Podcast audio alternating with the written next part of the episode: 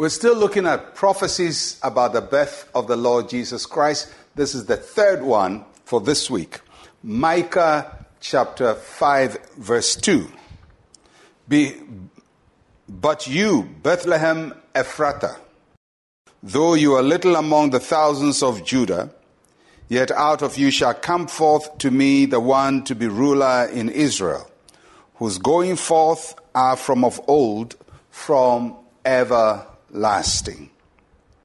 This prophecy pointed to the birthplace of the Lord Jesus Christ. Many times people would say, How do you know this prophecy is not to somebody else? Uh, and it refers to Jesus. Because you would see that the person that is being spoken about, it says his goings forth are from old, from everlasting. This is somebody who is divinity or who has lived in eternity who is going to be birthed. So you know it's not just talking about another human being. So the prophecy talks about the place where Jesus Christ will be born. And the town is called Bethlehem Ephratah. Bethlehem means house of bread or house of meat. It indicates that there will be a place of God's supply. Ephratah means fruitfulness.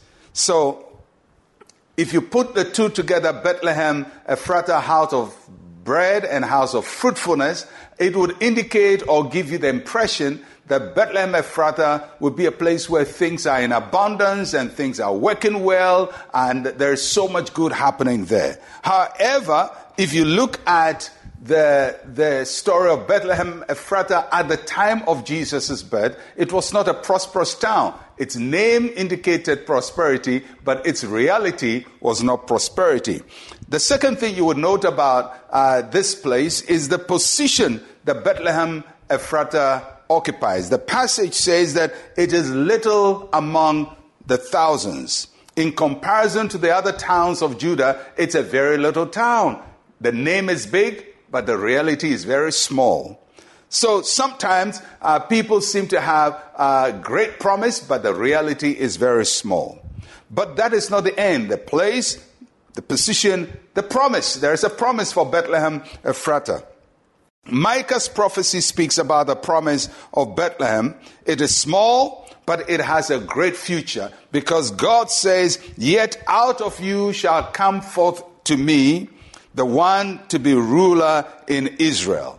Out of this small town will come a ruler. Isn't God amazing that He picks rulers from small places? You would think that He would pick a ruler from a very prominent home, a prominent house, but from a small town, Bethlehem Ephratah, who seems to have been ignored for many centuries, is now picked on by God to birth the ruler, the Son of God.